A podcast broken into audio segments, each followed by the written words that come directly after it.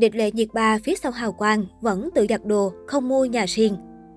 Dù giàu có nổi tiếng và luôn bận rộn, nhưng ít ai biết rằng trong sinh hoạt cuộc sống thường ngày, Địch Lệ Nhiệt Ba vẫn phải tự mình xử lý rất nhiều việc nhà. Gần đây trong một buổi phỏng vấn, Địch Lệ Nhiệt Ba từng thẳng thắn chia sẻ về vấn đề tự giặt quần áo. Được xem là một trong những tiểu hoa đáng nổi bật của màn ảnh hoa ngữ, Điệp Lệ Nhiệt Ba luôn xuất hiện với dáng vẻ tươi tắn xinh đẹp. Cô là một trong những cái tên hot nhất không chỉ trong nước mà còn ở châu Á với rất nhiều bộ phim như Tam sinh tam thế thập lý đào hoa, Lý Huệ Trân xinh đẹp, Tần thời lệ nhân Minh Nguyệt Tâm. Tuy nhiên, cuộc sống phía sau ánh đèn của người đẹp lại không hào nhoáng như những gì mọi người vẫn nghĩ. Người đẹp sở hữu vẻ đẹp ngọt ngào và thần thái tinh nghịch đáng yêu. Đây chính là điểm nữ diễn viên nhận được sự mến mộ từ khán giả và người hâm mộ.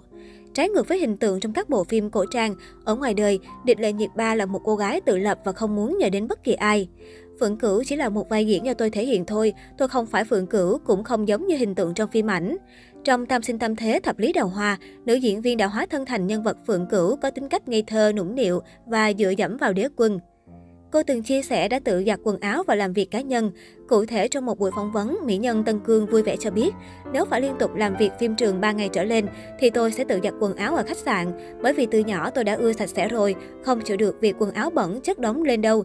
Tôi không dùng dịch vụ khách sạn mà tự mình giặt. Có lần vào mùa đông phải ở phim trường tận 10 ngày, tôi còn giặt sạch một chiếc áo khoác lông vũ nữa cơ, cũng khá là vất vả đó.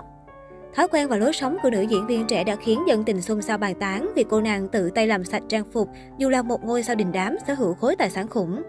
Khối tài sản của địch lệ nhiệt ba vào thời điểm đó được dự đoán rơi vào khoảng 200 triệu tệ, khoảng 653 tỷ đồng. Tuy nhiên, cách đây 2 năm, cô từng chia sẻ việc chưa mua nhà riêng và cả chục năm qua, cô đã liên tục sống ở nhiều khách sạn khác nhau. Khi được hỏi lý do vì sao, cô giải thích mình chưa xác định được rốt cuộc đâu là nơi để ở. Theo cô, bởi lẽ nghề diễn viên bôn ba khắp chốn, chạy sâu liên tục, không biết được nơi đâu thuộc về mình. Nữ diễn viên cũng nói rằng việc được mọi người tìm kiếm nhiều trên mạng xã hội là áp lực đối với cô. Vào thời điểm vai diễn Phượng Cửu trong Tâm sinh tam thế thập lý đầu hoa gây sốt màn ảnh, người đẹp họ địch cho biết cô trở nên mẫn cảm và sợ hãi việc lên hot search. Đặc biệt là khi gặp phải bình luận ác ý, cô trở nên suy sụp và khóc trong đêm vì không cách nào chịu được việc bị hiểu lầm. Khi đọc được những bình luận ấy, tôi tự hỏi liệu những điều đấy có phải là sự thật không? Nhiệt ba nhớ lại, là một cái tên luôn thu hút sự chú ý của khán giả bất kể sự kiện, hoạt động hay chủ đề nào liên quan. Địch lệ nhiệt ba hoàn toàn thành công, khiến người ta bàn tán về mình. Đây là lý do vì sao cô được gọi là minh tinh lưu lượng. Tuy nhiên, so với những gì thế giới bên ngoài nhìn thấy rằng cô sẽ có nhiều đặc quyền và lợi ích, thực tế, mỹ nhân Tân Cương cũng phải sống như một người thường. Nhiệt Ba luôn cố gắng tự làm mọi việc liên quan đến mình, không muốn nhờ tới sự giúp đỡ của các trợ lý. Cô thích tự giặt đồ, tự đi mua sắm, tự di chuyển bằng taxi.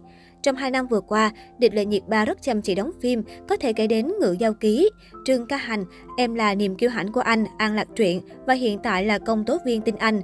Tuy nhiên, về mặt chuyên môn đánh giá, Địch Lệ Nhiệt Ba vẫn chưa thể có một tác phẩm bứt phá trong hơn 10 năm diễn xuất của bản thân.